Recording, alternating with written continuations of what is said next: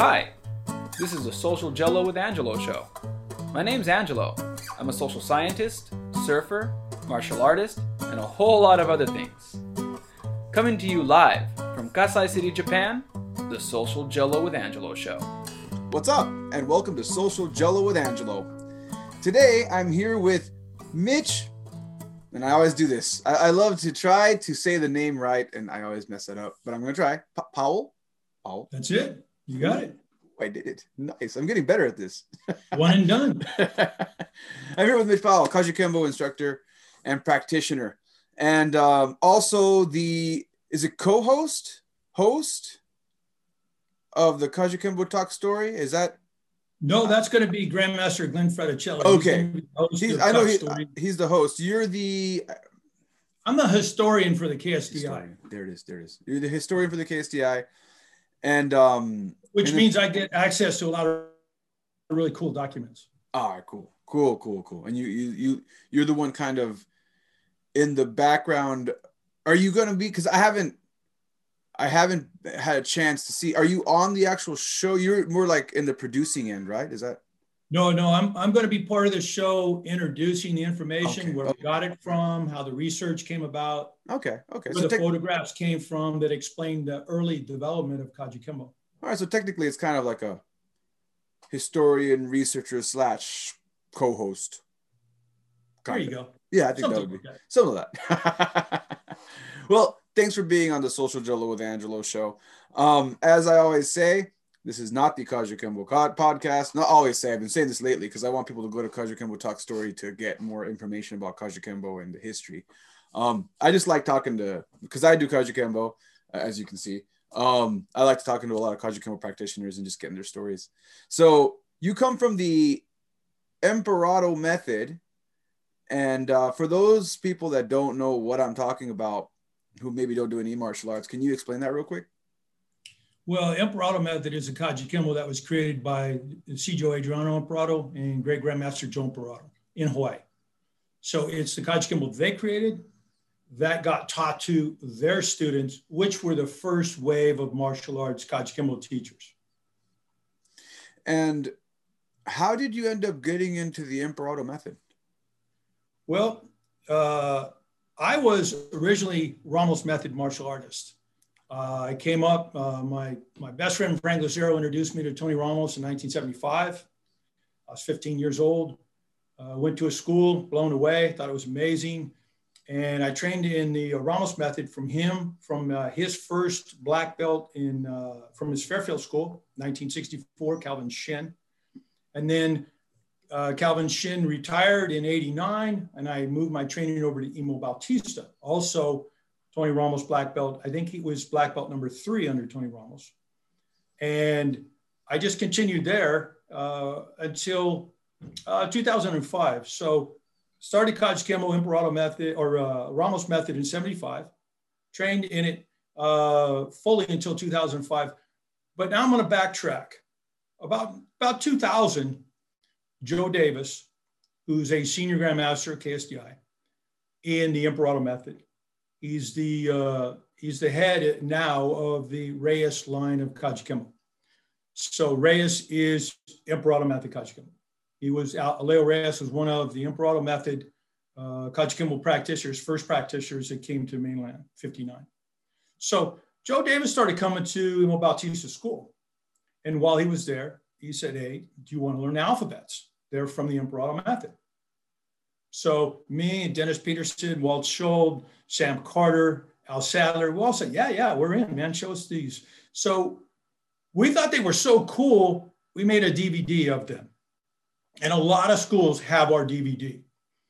And it's the 26 techniques, the advanced punch counter techniques that Adriano Imperato created in the later part of the 50s. So they're, in essence, the last piece of the Imperato method curriculum. So we make this video. We think it's really cool. Joe Davis says, Hey, man, you guys want to learn some more stuff? So, yeah, sure, why not? So we start over, and he says, Well, here's the original grab counters. Here's the original punch counters. Here's the original two mans and three mans and knife and club. And, and here's the original palama sets, which originally were called pinans, but they were changed to palimpsests to reflect uh, the origin where they came from. So we ended up learning the entire Imperato method. And for a, for a brief time there, I had personal students that I was training in both. So I'd go, oh, hold on for a minute, that's this way. Wait a minute, that's this way. So I was bilingual, right? I had two versions of Kajukenbo and I was, te- I was teaching them both. I was a, a professor in one and trying to adapt the other one, right? So I learned from Joe Davis. So you got to go back and say, well, well, who's Joe Davis and what? Why does it even matter? He started training from Aleo Reyes in June of 1962. And tomorrow we can all say happy birthday to Joe because he'll be 85 years old tomorrow. So he trained from Aleo Reyes in 62. Well, Kajukenbo, as we'll point out here in a little bit, didn't even get its name until 1957, the end of 57. A lot of people think it got its name in 47 and all that. It did not. It got its official name in 57. So Joe started when the art was about five years old. So the knowledge that he got through Aleo Reyes was some of the earliest known Imperato method knowledge. So he learned that from Aleo Reyes and he passed that on to us. I have uh, a Bible that he gave me. And in the Bible, if there's any differences in a technique or other ways to do it, his Bible says this is, you know, basically his deal. It's not part of the original method. So even identifies when things have changed a little bit but always keeps the original the way it is. So that's how we got the Imperato method. And you, what, uh, go backtracking even some more. Was Kajukenbo the first martial art you did? No, I, I started off in uh, karate. Uh, my first teacher, 74, was Bill Soto. Uh, Sensei Soto went to Korea during Vietnam. And then he came back to Winters. It's in Northern California. It's where I grew up. And he opened a school. So I started training there. And that was my first, I was 14. That was my first introduction to karate. And I, I, I thought it was amazing. And, you know, I was kind of skinny, but I was pretty much your average kid, right? And I had an older brother. So, you know, people weren't picking on me or bullying me or anything like that. I didn't need it to protect myself. I just thought it was so cool. And about it's just in my head, like four months of this, I'd be like, you know, unbeatable, right? I'd be unstoppable because you'd watch a TV show Kung Fu or whatever, and you just see what he does. He's like, nobody can harm this dude. And I was like, I'm going to be that guy. So I started doing that. Well, reality hit me. In my class was Romero Jimenez. Romero was about six years older, and he was a Golden Gloves boxer. He lived about a block away from me. And Romero said, Hey, man, you should come over to my house and work out with me. So I did. Now, Romero had a makeshift gym. And in this gym, uh, you know, had bags and, and, you know, 16 ounce gloves he got from Mexicali. I mean, it, it was set up for you to go in there and box. And in my case, get pounded by a guy that was six years older than me. And he knocked me out so many times, I honestly could not tell you how many times. But the reality I was trying to, you know, share here is that fighting's one thing and what your mind says is completely different. And Romero introduced me to, you know, fighting, to, to punching and getting, you know, knocked around and knocked out and all that stuff. And I worked out with Romero all the way through high school up to the point where I actually left, uh, graduated from high school and, and, went to college and left. I still trained with that guy. And, uh, and I, I, don't know that I ever got tougher than he was, even when I, you know, was like 18 years old or whatever, he was just a tough dude. So my introduction went from uh, karate with Bill Soto to also training with Romero in boxing. And then Frank Lucero introduces me to Tony Ramos. So I had, if you lived in the Bay Area, or anywhere near there, you were completely spoiled because you could not make a bad decision on which Kaji school you were going to, whether it's Reyes or Ramos or Gaylord or Halbuna. They were there, and these guys were all incredible. So, in, in, in a way, like you were already kind of touching on the acronym of Kajukenbo as you came in. You got the karate, you got the boxing, and then bam, now it, it, it, you got into Kajukenbo from there. So I think that's pretty cool how um how that got introduced to you. And when you got into Kajukenbo, coming doing some boxing, doing some karate, what were uh what were some of the things you noticed? Like obviously you came from a karate background, so you already had you already had a perspective of what martial arts was from a karate perspective. Then you did boxing, so you got that really rough. Uh, you know, bo- boxing is kind of a no nonsense, straightforward martial art. What was your impression as you walked in and started doing Kajukenbo? You know, the first thing I, I think I recall is seeing people on the ground getting stomped. That was an eye opener for me. They weren't just standing up throwing punches and kicks at each other. They were dragging each other to the ground, flipping them, hip checks, leg sweeps, and then pounding them on the ground. I knew, I, I could still remember day one. I knew this was real. I, I, I just remember thinking, yeah, if I learn this, I'll really be, I'll really be okay. Um, it was different in so many aspects too, because uh, first of all, Tony Ramos was an excellent martial artist, but he's also an excellent teacher. And he didn't take no crap. So if you were screwing around in class, you got you got lickings, man. They weren't playing around. So you had to stay focused and and you had to learn. If you weren't learning, then you were on the other end of it. And you came in, and now you were how old are you by the time you got and you walked into the first Kajukenbo place? I was 15. You were 15. Okay. Yeah. And um the, the interesting Angela, the reason why I know this is Frank Lucero drove us there and he had a car, but he didn't have a driver's license yet. He wasn't 16. and Frankie's Frankie's six months older than I am. So that was kind of our story back in the day. We would go to class and and Fairfield was not like right around the corner from Winters. Fairfield was like, you know, 30 miles away or one way. so we'd go down the back roads and we'd get the, you know, he had a school out by Travis Air Force Base, right? So we'd get out there and take the back roads. and then no, we know our timeline pretty good. So no, no, and nobody asked you how you got there. Just Frankie, Frankie had a car, just didn't have a license yet. oh, that's hilarious. so, so, you walked in, you're doing your Kajukenbo training, you're 15. Um, you got there. I think that's that's the important part. You got there, and um, you're doing the Kajukenbo training. You're going through. You, you know this is something. You're starting to see that this is something that's very different from the other stuff you experience. It's real. Um, what made you want to stay? Because some people would. I, some people I know many people that would walk into the same environment and just be like, "This is not for me. I don't need." And especially for you, you were telling me like for your story, it wasn't like you were getting bullied. I mean, yeah, you knew what fighting was. You were getting into it, especially because of doing the boxing.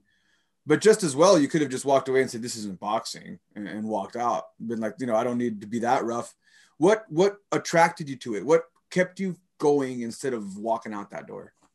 Well, it, it's interesting because I trained there. I want to say six, seven months, maybe a little bit longer, and I got a driver's license, and then uh, I stopped going. You know, we were playing football and just other things were going on, and I stopped going. And Frank and I would train in garages throughout town. We'd find different people that had a garage, and we'd ask them, "Hey, can we hang a bag here?" So we'd hang a bag, and we'd practice our kicks and strikes on that bag.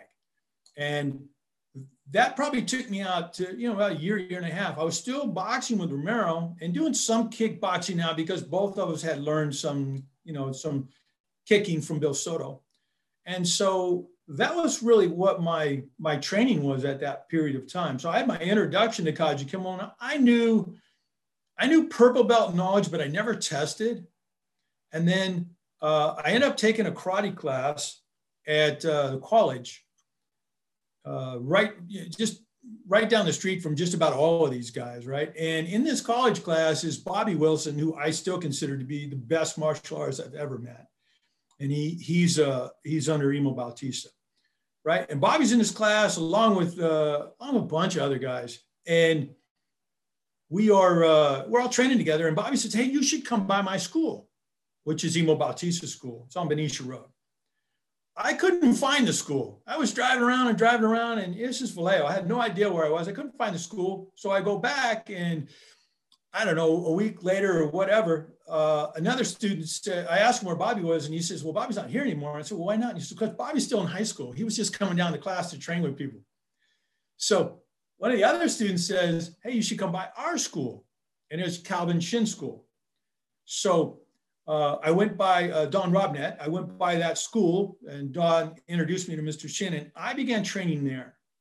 When I started, I already had purple belt knowledge, but I had to, you know, get everything down again, and then I tested. And so under Mr. Shin, I trained until 1989, and then he retired. And through him, I got all my belts. You know, purple, blue, green, brown, black, first degree, instructor certificate, etc. And then uh, once he retired, um, I started training with Wally Jay in uh, small circle jiu-jitsu because I was a police officer in Oakland and I was getting in trouble. I was a little excessive a few times. So someone suggested go learn some jiu-jitsu, uh, you know, Wally Jay's small circle, and you'll probably get out of, out of the trouble. So I went over there and trained with Wally for a while. And then my dad got uh, cancer. So then I'm taking care of my dad now. So after my dad passed away, I decided um, I, have got to get back in the game. Mr. Shin's retired. So I started training with Emo Bautista. And through Emo, I got the rest of my ranks uh, up through professor. And I stayed with him until 05. So um, my journey was among several different instructors, but they were all on the same path. Cal Shin and Emo Bautista were students of Tony Ramos, all the same stuff, all the same knowledge, which was very beneficial for me. So that was my journey through that point. And and something I like to talk about because um, I do a lot of cross training and I talk to people that do different martial arts and I am biased, and I'm going to say it. I'm biased. Whenever I talk about belt testing, um, yes, every Kajukenbo school does a different type of black belt testing. But one thing that seems to be, I don't know if it's universal yet, but I haven't met anyone who said it wasn't brutal. So, how, what? How was the black belt test for you? uh, what did you what did you have to go through and what did you do to prepare for it well i don't consider my black belt test to be all that brutal but it was challenging in that it was something i got to accomplish. You know i worked hard at it. My father was there. My wife who was my girlfriend at the time was there during all of these promotional periods. So for me, it was really just about a chance for me to show up and do something, make my my you know, family proud, my girlfriend proud. A lot of it was about that. Now, I have a sidebar here. In the in the early '80s, I became a competitive bodybuilder, and I competed in the Mr. North Bay and Mr. Uh, NorCal and uh, the Mr. Napa Valley and Mr. San Joaquin Valley, etc. A bunch of shows. So at the point where I was sessioning, I was pretty big. I was still by 220, right? So yeah, I had a lot of, uh, you know, 19 inch arms and stuff like that. So I had a lot of size to me at the time. Mentally, that allowed me to kind of get over some of the fear of the fighting aspect of it. But we did the traditional forms and techniques and then fighting, fight one guy for a minute, then another guy comes in and you got two minutes, three minutes, and four and that's fine for the time. When I look back on it now, based on the way that I was able to teach students of my own, I, I think it was okay. It was very elementary. Uh, when I trained my students for their testing, uh, even even green belt on, they had to box, they had to kickbox, they had to do MMA um, as part of their training. We didn't spar, spar. We didn't point fight or spar. Although I love point fighting, it's weird, but I do. I think it's fantastic. Um, we didn't do sparring for, per se. We did fighting. So um, I transitioned into that, and we did ground grappling as well. So we did all the the original method stuff, the the techniques and forms curriculum, but we also did boxing, kickboxing, street grappling, etc. So even though I went through it all, I think my testing in, in schools that I see now, the testing is even harder. Yeah, that's um it's interesting because like I there's a lot of different camps about and I think that's what I love about Kajukenbo is the idea that each school has their freedom to do what they want for their students so they can kind of tailor that to what their student needs. And as you know, every student needs something different when they get to that black belt. Everybody's at a different point where their instructor is looking for something particularly maybe there's a personal challenge that they need to work on and um and the test is supposed to bring that out. So like you got through the test you were doing bodybuilding at the time. Yeah i had I, when i got my black belt i had stopped bodybuilding. I stopped bodybuilding in 84 got my black belt in 85 all right. Well, you, mean you still you get you had all the strength, all the strength you get, all the strength training you got from, from bodybuilding. doesn't that doesn't really go away? You know, maybe you're not, you know, you're not as uh, as cut as before, but um, but the muscles don't just disappear. So like, you got you did your black belt test. You keep going. You got the rest of your belts. When, and I guess there's always that point, and for everyone it's at a different point. When did you say? this is something I like to do for myself to this is something I want to teach other people. Um, how was that? Was that a, was that like a smooth switch? Was that a was that a sneaky switch? How'd that work for you? Well, I've always been the type. If you show me something, I can't wait to show it to somebody else. My oldest son Matt is exactly the same way. As soon as you figure something out, he's like, "Hey, let me show this to you." He's a, he's a actually a, a PE teacher, and he's a CrossFit instructor. Been doing CrossFit forever, did the games a couple times, that kind of stuff. As soon as I learn something, I absolutely want to share it with you. So it's never been an issue for me. You know, like I said, when I saw the martial arts, I was hooked. I knew right away this is legit. This is so much fun. And I never lost that feeling. I feel the same way today as I did back then. I've never lost that feeling. Yeah, I think anyone who really gets into it, that's what it is, right? Like, right. And then you talked about when did you know when did when did I decide I wanted to teach? Kajukenbo kind of has a formula that you know once you get your black belt, um, now what are you going to do? Well, in most schools, if you're a belt above someone, you're their teacher at least in our Bay Area schools, it's always been that way. If you're a blue belt, you're helping teach purple belts. If you're a green belt, you're teaching blue belts. I was always helping people, just like Andy Marquez, who was my senior under Cal Shin, and he helped me. Each person is like pulling you, and then you pull the next guy up. So in 86, after I got my first degree, my instructor certificate, Annie Marquez opened a school and I opened a school. So there were three of us now, Cal Shin's original school, and then each one of us had a school. Unfortunately, I got a job uh, at the Oakland Police Department working in law enforcement that required me to spend all my time doing that. I could not run a school at that time. So I ended up closing the school and I would uh, teach for Andy when Andy needed someone to take classes for him, or I would teach for Mr. Shin uh, it, I was still teaching, and I think I taught because I felt like it was a responsibility I had acquired by earning rank. And then this is something that I've never talked about on my podcast, but I've heard it talked about on um on Primal Radio podcast. It was it's a JKD podcast. He was talking to a law enforcement trainer. Um, I think it was talking to Hawk Hawk Hawk, Hawkheim. There you go. Yeah. yeah, yeah. Who's also got a Kajukenbo background. Um, mm-hmm. and he was mentioning the differences between training for a civilian and training for for law enforcement. Um, what are your thoughts on that? Like as a Kajukenbo guy, as you said, it's really rough, there's a lot of things you can do as a civilian that you definitely can't do as a law enforcement officer. How did how did you kind of work that out without getting into gonna, on the podcast? I'm going to share a funny story with you because I think it'll be a better explanation. I told you we were filming these DVDs, right, with Joe Davis's knowledge. We're creating uh, now. We're creating knife and club techniques. So it's all professionally done, and Dennis Peterson's working as my uke, and we're doing knife techniques. And I take him down and I start, uh, you know, cut him up and do all the stuff to him on the ground. And Joe Davis takes me to the side. Now, keep in mind, I was a police officer at the time, and I also taught use of force. okay.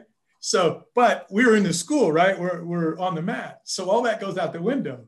Joe pulls me to the side and he says, uh, Hey, uh, yeah, don't, don't do any of that. I go, why? He goes, because I don't want anybody to think they can do that. That is when it dawned on me that I couldn't just do anything I wanted to do. even, even though I was able to separate it at work, I wasn't able to separate it uh, at that point, up until that point on the mat. And since then, I started teaching uh, use of force as applications along with your self defense techniques, what you can legally do, right? which is a big part of what I teach now. Yeah, and that, I think that's the people always at. I have a right now. I have a student who's law enforcement, and he got into Kajukenbo because he's. I'm in Japan. I, have mentioned this. I've mentioned right. it because people are listening and they might not see the, the, Japan part back there. I'm in Japan, so right now I'm teaching a, a law enforcement, a few law enforcement guys that come in and out, and they're they're police officers, and this particular guy walked in because he found he found the John Bishop's Kajukenbo book and saw knife work. Uh, he couldn't. he can't speak English. He used his phone uh, to with the Google Translate app to be able to read it, and he saw that there was like a law enforcement element there. And then he's like, I really want to learn knife stuff. And I told him, I, I hate teaching knife stuff. he looks at me, he's like, why? I'm like, just, I just don't like it. it. It's not, it's not pretty. It's not, it's not, it's not, I know you really want this stuff. And I know, and I, and I'm just going to ask you before we start, um, before we go into there, let's make sure we do it within the rules that you have. Cause American law enforcement and Japanese law enforcement have different rules. Right. So, um, and then he really didn't get why I didn't like teaching it. And then I, I decided to brush up, talk to some other Kajukenbo guys because I wanted to make sure that I did it right. So I talked to some of my mentors that t- train law enforcement, and we started working the drills. And immediately, as we start working the drills, he was like, "This is ugly." ugly. I, I, can see why you hate this. I'm like, I really do. I really hate knife stuff. We're not putting any of this on the internet because I don't want to train anybody how to stab a cop. This is not exactly. That's not the kind of thing I want to be training people. We'll do this behind closed doors, and we won't put anything on it. We'll keep we'll keep uh, we'll, we'll maybe show some sparring footage, but I'm not about to teach people how to do this because there's a really nasty element here that I feel the modern, you know, I love the fact I love MMA, I love other aspects of martial arts, but the combatives element is really different, right? And that's what kind of comes up when you're doing that kind of training. Now, where you're at now to where you were when you started, how has Kajukenbo, how has your Kajukenbo changed? You kind of touched on a little bit right now, but how do you feel well, Kajukenbo's changed? How do I think my Kajukenbo's changed or Kajukenbo in general? Your Kajukenbo. We'll get to the rest of the, the Kajukenbo okay. community later. well, for me, I made a transition to adopt the Imperato method, you know, over 20 years ago. And it wasn't that it was better than the Ramos method. There, there, there's no better. I mean, it's all good stuff. I was, I guess, enamored by the fact that Joe Davis could show me how old it was, that it hadn't changed hands, it hasn't, that Leo Reyes didn't change things, that this is what the Imperato brothers created and taught to Reyes, who taught it to him. That part really intrigued me. I was like, wait a minute. This is some of the earliest Kajukenbo you can find. I've always been, uh, I, I don't know, just enamored by history. And to me, that's our history. So transitioning over was not difficult for me because most of the techniques and forms are similar. About probably half of it's the same.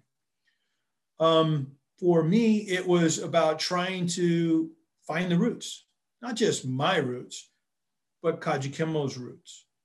So uh, that was the physical part of it, if you will. But for me, I went to uh, I went back to college, got a bachelor's degree, and then when I was doing my master's degree, I did a lot of research. And while I was doing the research, I thought to myself, "Hey, I should do some more research on Kajukenbo. Let me figure out what we can about the art, about the players, the people that were involved." And that kind of put me on a journey. I was about a decade ago of trying to find documents and history on the early development of Kajukenbo. So newspapers and photographs, etc. And I learned a story that isn't the story that's told about the five masters who each had an art and they combined the arts together and created Kajukenbo. That's a fable. So I was able to find out a little bit more information on who these guys were and what they came up with. And then at what point Kajukenbo became Kajukenbo. So for me, it's been a lifelong journey of perfecting the arts, of understanding the history. Uh, now we have a, a, UKF certified is our website, ukfcertified.com. And if people go there and they can get a login password, I, at age 60, uh, I videotaped all the plumb sets, all the techniques, and all the original method is on that website so they can see what it looked like according to Joe Davis's Bible back when it transitioned from Hawaii to California. So all of it, as much as I can, is to try and share what it was before it became all these other things. And now, since since you did ask about the question and you were kind of talking about the community and what you're doing, um, before we get to the next question, how long have you been doing Kajukenbo now? roughly? It doesn't have to be exact. Uh, well, since 1975. Okay. All right. Okay. All right.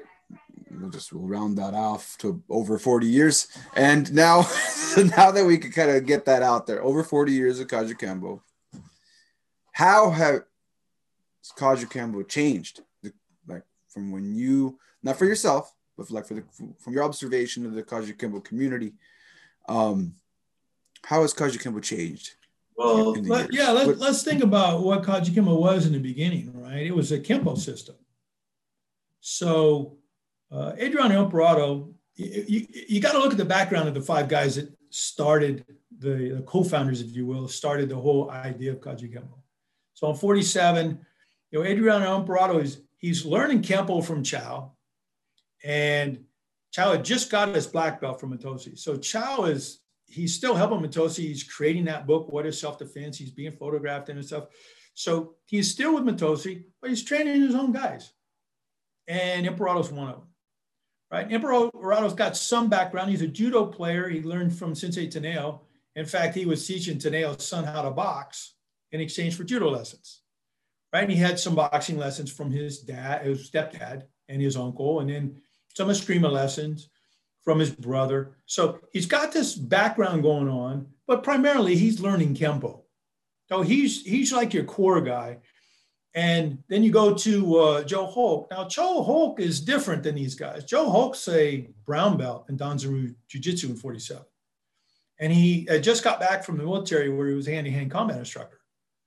So he's pretty well rounded and, and understands curriculum right? So then you get Peter Chu, and Peter Chu is uh, he's got some some Kempo training uh, under Thomas Young. He's got some Danzan Ryu training under uh, uh um, uh, Sam Luke, and the same with uh, Ordonez.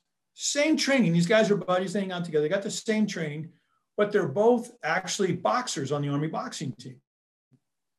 So Along with them is uh, George Chang. A lot of times you hear uh, his name is Clarence, which is wrong, and I don't know how they got it that way, but his name's George Chang. According to John Bishop, George was also on that Army boxing team. And uh, uh David Tavares did the black robe. He did a little research talking to the sister of George Chang, actually, I got some really cool photographs through all of this, but uh, David explained through the sister that George Chang did not have this Hong Kong, China background that people often write about. He trained at about age 16 right there in Kali, trained in, in uh, Kung Fu. So these are your guys. Now, they all have, uh, well, uh, uh, Ordonez, Chu, Imperato, uh, whole, they all have some grappling background. And Imperato's boxer, the other two are boxers. So when, when all of this came together early on, it was Kempo Karate, Judo, Jiu-Jitsu, and boxing. They did not like the name Kenka Jubo, Kempo, Karate, Judo, Jiu-Jitsu, boxing. So they cut Kempo and karate in half because they had written it down on paper and put the ka in the front. Kajukenbo. That's how they came up with the name Kajukenbo. That's my understanding. So that was the original creation of Kajukenbo. So then you go, well, what did these guys come up with? Most of the time you'll say, oh, Kajukenbo was created in 1947. No, no, no. If you look at John Bishop's videos, with Sijo Imperato, he explains they came up with techniques. But the techniques were so cool that Chow wanted Imperato to say Chow taught him to him. And Imperato says, I, I couldn't do that because Holck and Ordonez and, and etc. These guys helped create these techniques. Now, we don't know how many techniques, and, and, we don't know how many made it into what later became Kajukenbo. We just know they created some techniques. If you watch the same video, you've got Imperato demonstrating punch counter number one. He does the parry, the hammer fist strike, and the front ball kick, which is actually punch counter one, two, three, and four in the original method. It's also punch counter 17. You know, and they had a different ending. And then it's done on the two mans. It's on two man two and two man five. So that one technique is modified and used seven different ways within the original method. And he demonstrates that technique. So we know they came up with that, or at least we can reasonably believe they came up with that. We don't know how much other stuff they came up with. So when this group concluded in 49, we know they had some techniques. We just don't know how many right? So you're talking about who were these guys that created that first stage of the development of Kajukenbo? And what training background did they have? One thing that was cool was they were all in the army. Imperato was in the first Filipino regiment, but that was associated with the army. So all these guys were in the army. Holck stayed in the army. He was retired colonel. Peter Chu stayed in the army. He did 20 years. Uh, George Chang got out of the army and he went into the, the Marines and he went over to uh, Korea during the war. And Chu was in Korea and Japan during, uh, during the 50s. So what they did afterwards, we have to disregard as far as the development of Kajukenbo, because their time period was 47 to 49. So some cool things happened in this time period. In uh, 48, Joe Hope got black belt. I talked to his son, Barry, Barry said July 14, 1948, he got his shodan. Well, that made Hope the first black belt within this group. In 49, Imperato got his black belt from Chow. So he's the second black belt. And then uh, the group creates the Black Belt Society. So 1949 is the creation of Black Belt Society. Uh, the others were, as far as I can understand, pulled within this and became black belts. That's how that core group became the Black Belt Society. So that's the early first phase of Kajukenbo. And there's another phase that happens after that. And then from your personal experiences of when you got involved in Kajukenbo to where Kajukenbo is now, um, how has it changed? So, if you go through what came out of that first phase, you go into the second phase. The second phase is where Imperato starts teaching at Pan American Airlines, and his student is Marino Tiwanak. For those that aren't familiar with who Marino Tiwanak is, he formed uh, CHA3, which is uh, a Kempo school. Tiwanak was a professional fighter. Now, keep in mind, the others were boxers and amateur boxers. Uh, Peter Chu had about 100 ring fights by 1947, but he wasn't a professional fighter. Tiwanak was. When Imperato's doing techniques, look at the guys that are throwing punches at his face. They can knock you out. It shouldn't surprise us that when the curriculum is finally developed, there's 105 techniques, and over 80 of those techniques have somebody punching at your face like they're trying to knock you out, like a boxer would in the street. And there's a reason for that. You go back to Hawaii, and this is all part of the development that gets us to today. So uh, bear with me. If you go back to Hawaii, there's three things that happened in Hawaii back then. There was boxing, there was judo, and there was kempo. Those are the three things. So if you looked at me, you gave me stink eye, right? You better know one of those three. And I need to know how to beat that guy that knows one of those three. Well, it looks to me like since these guys are all boxers and they're throwing punches at Imperato's head, he better figure out how to beat a boxer. And that's how the techniques are developed in Kajukenbo. So if you look at those and you go, why are there so many punch counter techniques from the alphabets to the early punch counters to the two mans, the three mans, are all trying to knock you out because the guys throwing punches could knock you out. So from this segment, you move into Imperato starting to teach classes. He's teaching at the Wana YMCA for Chow. Then he starts teaching at, and I'll probably murder this word, Kaheka Lane. It's the dojo that Okazaki had uh, his schools in. Imperato actually taught over there because Chow had class there. So you move into 1952. A lot of cool things happen in 52. Mitose gave Imperato an instructor certificate. I don't know if that was a catalyst for anything, but according to Loren Gill, who was the director of the Palama settlement, he was interviewed in 1962 by uh, Bruce Haines. Uh, that's when Imperato started teaching formally at Palama Settlement, 52. That's also when he promoted his brother, Joe Imperato, to black belt.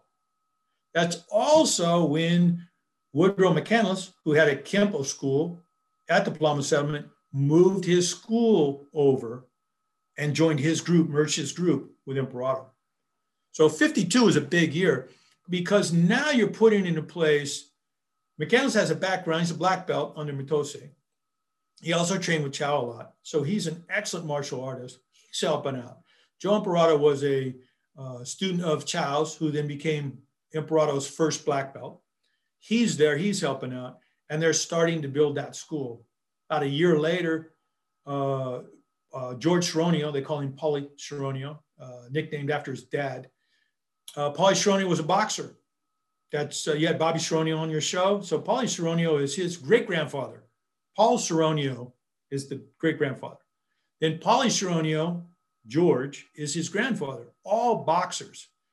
He becomes a Kajukenbo practitioner and he brings along Tony Ramos. So this group is all starting to put together the pieces that we recognize today as Kajukenbo. They start, uh, Joe and, uh, and Adriano Imperato, Sijo, they start creating forms. They create initially called pinans because Sijo thought that's what you called forms, pinans. So they create these pinan forms uh, sometime around 55 or 56. And then a little bit later uh, becomes the alphabets, right? So 57, the end of 57, you get the creation of the Kajukenbo Self-Defense Institute and the name change, because originally they had a Kempo martial art. Their Kempo becomes Kajukenbo. So if people say, hey, where'd Kajukenbo come from? It comes from the uh, later part of 1957, and um, I got a newspaper article here somewhere. I can figure out where I said it. Yeah. So if you go on the uh, internet, do a little searching, you'll find this newspaper article. I don't know if you can see it. I can see it.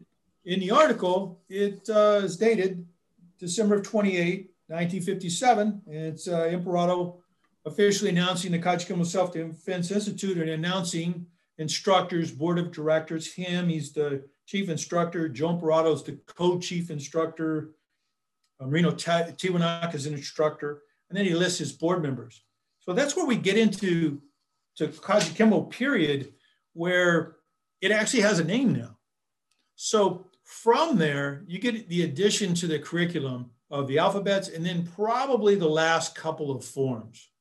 So you've got to probably the early part of the 60s, and we only, we're going to talk about the change, but right now we don't have a change other than the name change because they're still creating this art.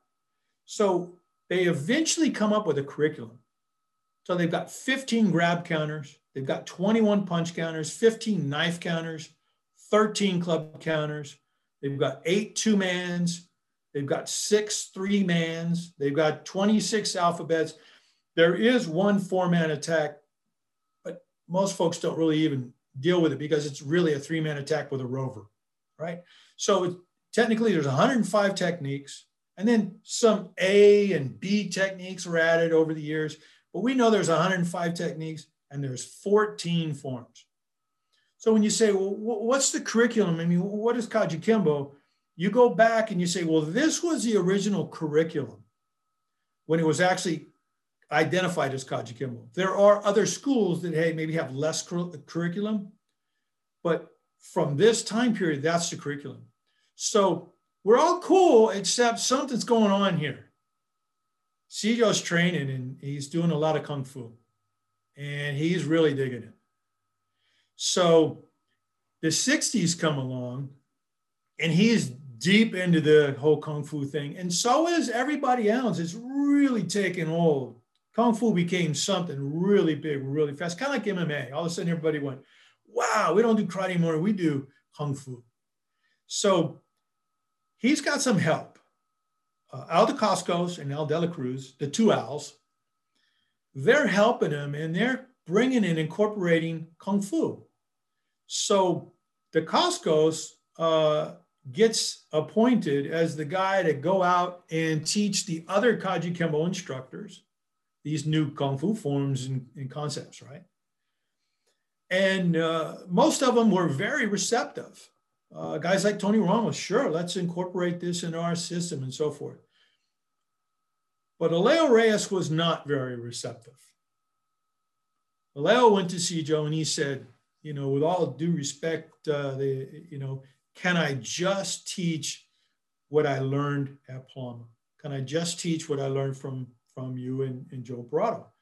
This curriculum that is in place.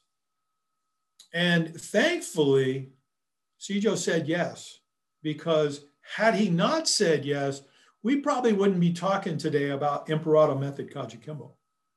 It would have changed and modified because the two owls, along with Sijo, my understanding, and, and I, I think this is accurate, they initially came up with what is identified as Kajukenbo Tumpai, but they put it on a shelf because they thought it was either too internal or too soft. And they kept working on it and they came up with Kajukenbo Chuanfa. So the Chuanfa was, was more of a open hand system. And I could be messing this up completely. I only know what I learned from Al Dela Cruz. Uh, open hand system. And then from there, Al Dacascos went on and created a combination fist art he calls Wun Hop Kuen Do. So those are the four official branches of Kajukenbo, right? So you talk about well, well, what's changed. This is a lot of change that's happened already, right? Now you go from the original method to these other methods, and then you start adding in flavors. Here's an example of this. Tony Ramos created Ramos method or Ramos system. He was a direct student of both Adriano Imperato and Joe Imperato, but he had his own way of doing things. So he came up with Ramos method, which included the addition of concentration forms and other techniques that he created. He taught Emo Bautista and Calvin Shin. each one of them could have their own flavor. In Calvin Shin's case, being Korean, he adopted Tong Soo Do. So while I trained with him, we also had to learn the entire Tong Soo Do curriculum. And he was a creator. When I tested for black belt, I probably had 300 techniques and 65 forms, and I needed to know them like this. Mr. Shin had no no problem calling you out if you didn't know your knowledge instantly. On the other hand, Emo Bautista had his own flavor. And I got to train from both of these guys who had the same teacher, different flavors of Kajukenbo. So all the teachers out there had their key students, whether it was, you know, Grandmaster Gaylord or it was Joe Halbuna, they all their key students. And those students were either just like them or started changing and modifying stuff. So between the beginning of what the curriculum was to today, you could go into a Kajukenbo school now and not see any of the original curriculum. Nothing. Not a not grab arts, not punch arts, not knife, not clubs, two men. You'll go in there and it looks more like kickboxing school or an MMA school, etc. So how has it changed? Kajukenbo is an umbrella word now. It's the same as the word karate. Look at how many different variations of karate we have around the world. We now have that with Kajukenbo. We even have one guy over in Europe, he created his own version of Kajukenbo. And a lot of people do it over there. And it, it, it is actually really cool. It's a good system. I don't look at it as being technically Kajukenbo because it's so different. But he's got great following. It's a great system. And it's got its own flavor. So, you know, we went from this was how it used to be to it could be anything now.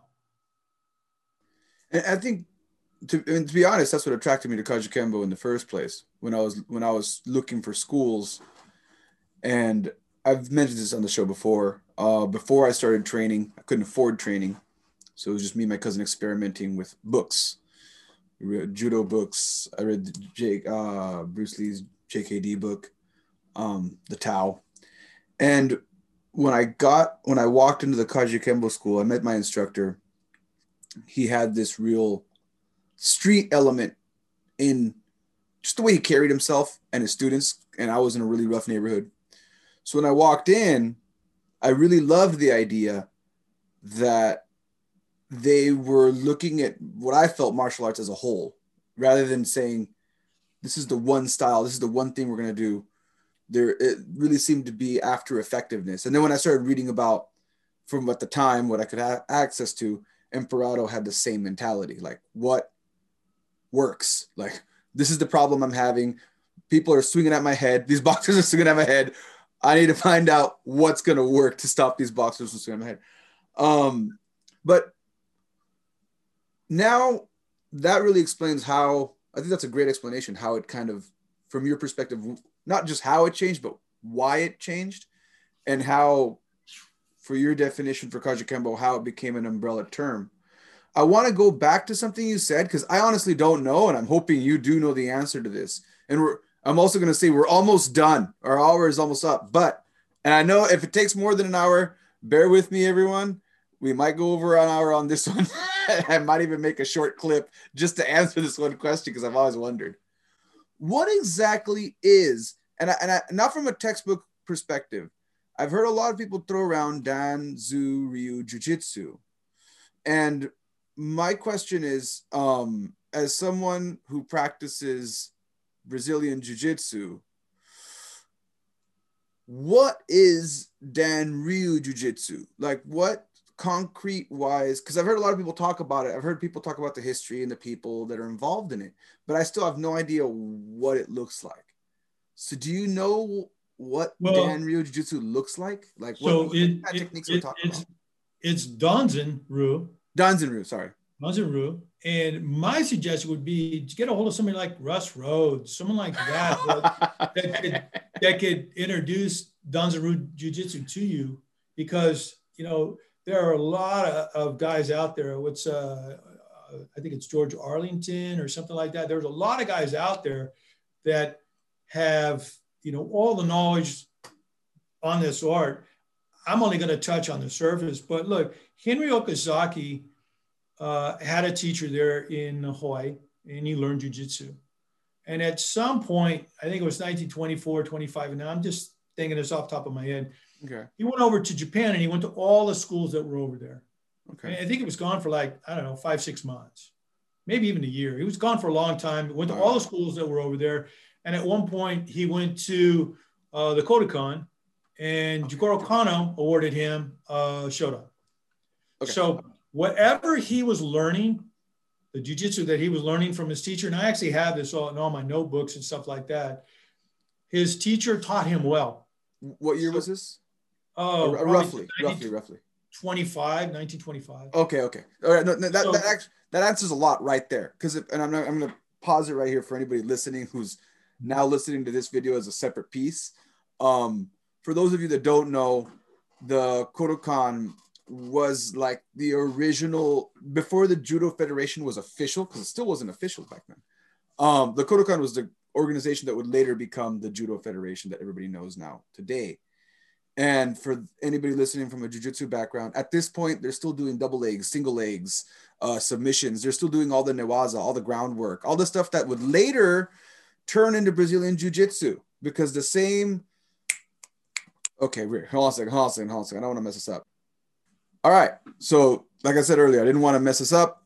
And um, here it is. So, when we're talking about the Kodokan, we're talking about, for you BJJ listeners, Mitsuyo Maeda.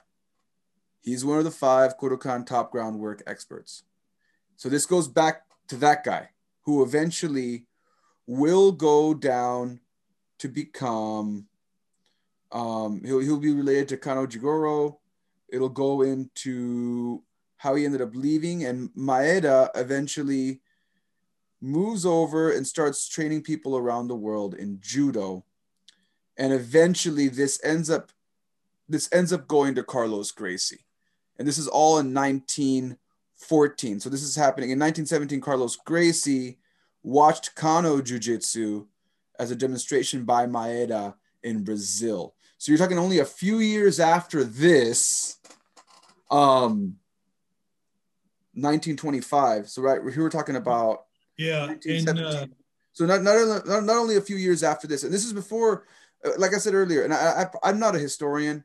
Um, this is just from the stuff I've looked at that the Kodokan uh, eventually turns into judo. At this point, it's just Kodokan is just kind of unifying because Japan has so many styles of jujitsu, from Aiki to right. to you know to there's just so many styles of jujitsu, uh, newaza as they would say, that it wasn't until later that judo gets founded. But it's interesting to note that the jujitsu that was being taught back then would later turn into judo, which looks nothing like what the jujitsu looks. It looked more like Brazilian jiu-jitsu, to be honest. It had it didn't have judo became more fixed towards becoming a sport and making it uh, international uh, sensation, if you will, for marketing.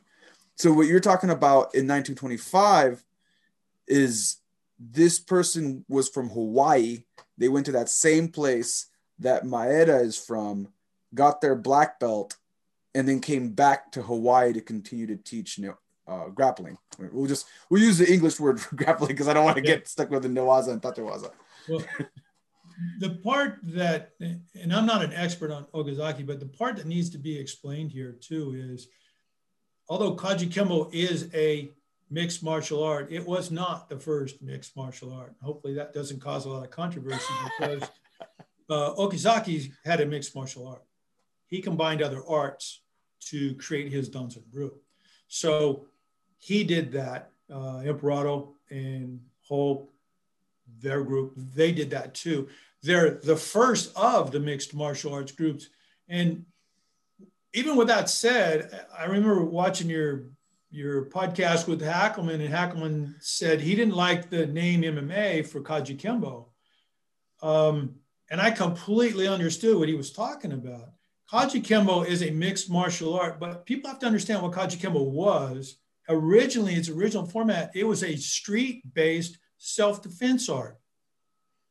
It was created by combining karate, judo, jiu-jitsu, kempo, and boxing movements and techniques for the street, right? So MMA is a sport. And in MMA, you're focusing on fixing your striking, fixing your grappling, getting your conditioning right so you can fight someone in a ring. And Kajukenbo's original format was all focused on the street, and it wasn't necessarily so much about perfecting the boxing, perfecting the judo, jiu-jitsu, etc. It was about perfecting the technique itself, the combative part of the technique that you could apply later on in a self-defense situation in the street. So although they still use MMA and, and, and probably always will, there's a big distinction between a mixed martial art and the MMA as we see in the UFC. And again, it's I think it's you're touching on a really important part here, and I think a lot of people, a lot of modern martial artists cringe when we when you hear martial artists say in the street because they think that we're trying to make it tougher or make a distinction of what's tougher, whether it's self-defense or MMA, the sport of MMA. And I, I want to take a step as someone who's done both and say that when you're preparing for a cage fight, it's not that for me personally, it's not that we're trying to say that the street makes the other part rougher. It's just a total different goal. Like when you go into a cage fight, you're going up against someone who you know is training for a very long time. It's not going to be an amateur. You're not going to walk on this. They're not going to be drunk. They're not. They're not going to have a weapon. They are someone who specifically, if anything, they're training their body. They're if they're not drinking at all. You know, They're they're they're, they're just like getting ready for a competition. They are it, trying to get to their peak to win this sport, this this match. While when you're preparing when you're preparing in a self defense scenario, the person that you're coming at, you don't know. They might be that guy. They might just be a guy who had one too many. It, it might end up just being your drunk uncle who you're going to have to hold down and not hurt. and just kind of wait for him to sober up and apologize to everyone later. So, so the, the idea behind it, it, the, the training methodologies, what you're preparing for is completely different. And I think that's what I'd want my listeners to kind of distinguish when we hear people. Yeah. Yeah. And you know, I, I feel bad when I hear people kind of sound like you got to do one or the other. You know what? Because you hear that a lot. Like, well, you know, you're going to do this, you're going to do that. No, no. Look at guys like Bobby Cerrone the third, right? Low Bobby. Okay, he's an outstanding Kajukenbo practitioner. He's an outstanding point fighter. He's an outstanding grappler. He's an outstanding MMA fighter. You can do all of these things, but you have to have that mindset. I remember being at the school uh, a while back, and I was explaining to the folks that were there, pointing at little Bobby, saying, "This is the guy Sijo Imperato created Kajukenbo techniques to try and defeat." That guy right there. So, when you think about what do you want to get out of your training, first of all, I love the historical part of Kajukenbo, and I love doing my forms, and I love doing my techniques, and you know, I love doing anything that's related to the fight part of it. What I don't love now as I get older is pain. I don't like getting hurt. I've had 14 eye surgeries from a detached retina, my right eye. I've had surgeries on the left. I've had implants because I got my jaw broke and teeth cracked out of it. And I broke bones in my feet and my shins. And that that stuff happens along the way if you try really hard to learn this stuff. but when you get older, I'll be 62 here. I'm going to get my Social Security pretty soon. and pain is one of the things as you get older, you don't want to feel. You know, when, when you get older, you might not know what you want, but you definitely know what you don't want. so, what I would suggest to anyone who's doing martial arts training, find pain You'll never learn how to do this until the pain is there. It will either make you turn around and run or fight like you've never fought before. But you have to find the pain. It generally happens when you're, you know, getting destroyed. And you have to figure out, and you should always be trying to train with people that are better than you. You know, it's not good to be the, the, the guy that can beat everybody in the class. If that's you, go to another class If you're great standing up, go find somebody that trains on the ground. If you're great with weapons, go find somebody to shoot a gun. Use a knife. I've probably had a half a dozen or more people try to attack me during, you know, policing in Oakland uh, with a knife. And, and, it was never an issue. I never felt threatened. I was always able to disarm him. And the reason is they weren't knife fighters. They were just knuckleheads with knives, right? So had that been somebody like Wally Ostropia, who's, you know, just an amazing knife fighter, I'd be uh, in a coffin in the ground somewhere. So training with people uh, that have knowledge that you don't think you you need to have, they might be the guy you need to train with or the guy you need to train with. They might be able to teach you stuff you you don't think you know. When I became a police officer, I was already a black belt in Kajukenbo, and I thought I was a pretty tough guy. Guess what? There's a lot of tough guys on the streets of Oakland. So I knew right away I had to really be at the top of my game because those guys ain't playing around. Nobody wants to go back to prison for the rest of their life. And if you're the guy that's going to take them there, you better know what you're doing. So, you know, the, the training aspect of it is really about you developing your skill sets, whether it's uh, standing, you know, striking or grappling. I like to leave it at those two things. There's two things there's striking and grappling. You got to get as good as you can with both of those, and you got to get as good as you can putting them together. So um, I, I share this real quick. I, I, had a guy that was a state wrestling champion, high school state wrestling champion. He just got a hold of me the other day because he's now in law enforcement. And a friend of his brought him down to my school one day, and you know he's got no ears because he's you know this stud wrestler and all this stuff. And all he wanted to do was take me on, and I knew that from the minute he walked into school, right?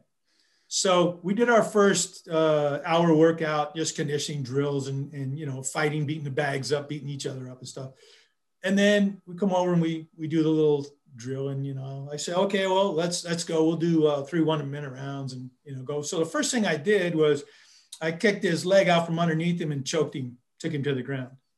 And it took about two seconds. And when he got up he had no idea what happened was not expecting that at all. And i said look dude obviously if we get on the ground you're going to choke me out or something like that. So i have to let you know what would happen in the street because you ain't getting me on the ground. So I got an email from him the other day reminding me about that incident, thanking me for the humble pie and saying it was probably one of the better lessons he had learned in life and was now, you know, working in law enforcement. So you never know what else you need to know until you get out there and try.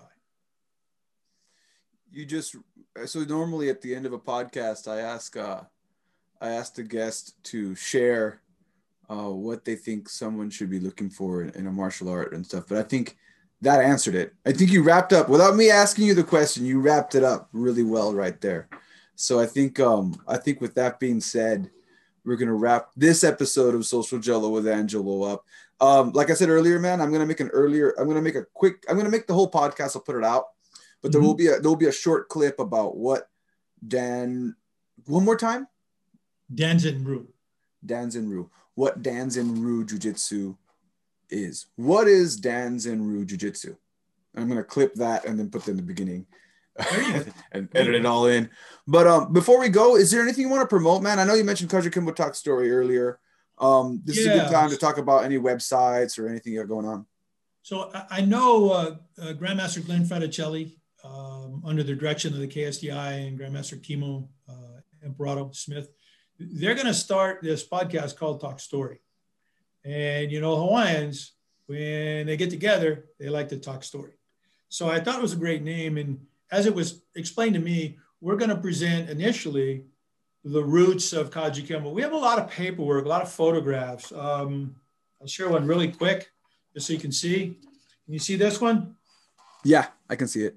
Okay, that's uh, Imperato and Peter Choo training together in 1948, and the photograph was taken by Frank Ordonez.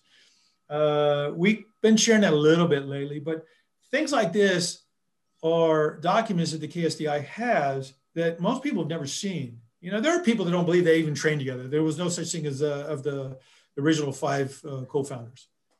And you know, you're like, well, wait a minute, we're looking at the photographs, right?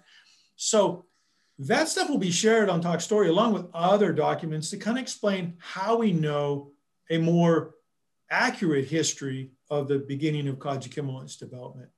So that will be Talk Story. Uh, for those that want to say, like, hey, what's what's this Imperato Method Kajukenbo all about? If you go to our website, which is ukfcertified.com, uh, it's uh, it's run by uh, Sifu Lauren Kelly. He's got a school in Dayton, uh, Nevada. Uh, he'll get you a password. You can get in there. You look at all the videos, and we show some historical documents on there as well. Uh, you've got that information, and then let me think. Was there anything else here? Um, I, I, think that's probably it. I just want to make sure that you know, we understand Kajukenbo had a couple different phases of development before it got its curriculum. And once it got its curriculum, it started to change again. So my, my only other thing is if you're looking for a Kajukenbo instructor, uh, you're probably not going to find uh, a lot of the traditional instructors. There's guys like Gary Forback, who's uh, over in Arizona, and and you know, all the guys that you'll find uh, from our organization will be on the UKF website. Uh, I know John Bishop's another guy who teaches, I believe, in Diamond Bar. You're not going to find a lot of the original uh, Kajukenbo anymore because so many changes have been made to the systems over time. You'll see, you know, uh, John's method, Bill's method, etc. So if you're looking for the original stuff or the older stuff, you can look at this. I do want to share with you the original block strikes on Kajukenbo the outward blocks, the inward blocks. I want to point out that those were done so hard that the, they were designed to almost knock your opponent over. So if you don't see that when you see the, the, the techniques being practiced, people are missing a big part of the original Kajukenbo. These techniques were designed to hurt them, hurt their arms, limb destruction, and then the technique comes in. So damage them, then attack them is pretty much the format with all of these techniques. So last bit of advice, if you're looking for a martial arts school and you walk in that door and you don't see any, any pads, any bags, turn around and leave. You will not learn anything fighting the air. So that's my two cents. All right. You heard it here, folks. Well, thanks again, Mitch, for being on the show. And for my listeners, thank you very much for listening to Social Jello with Angelo. I'm a horrible YouTuber, and after an hour podcast, I'm going to ask you to subscribe and hit like. You should have said that first, but hey, you stuck around this long, so thank you. all right, well, catch you all next time. Peace. All right, man. Take care.